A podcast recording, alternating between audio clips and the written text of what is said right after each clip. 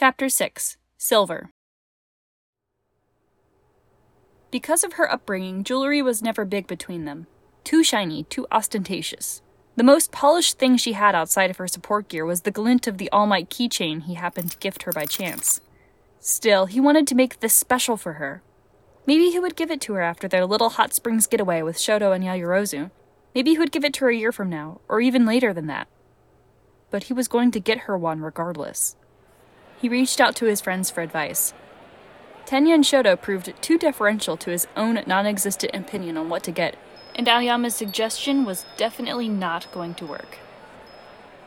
You already know what to get her. Just don't be fucking stupid about it, Deku. Was Kacchan's only response, and it was all he needed to hear. When she told him about the gift of life that was growing inside her, he nearly tripped over himself to show her what he'd been hiding right under her nose.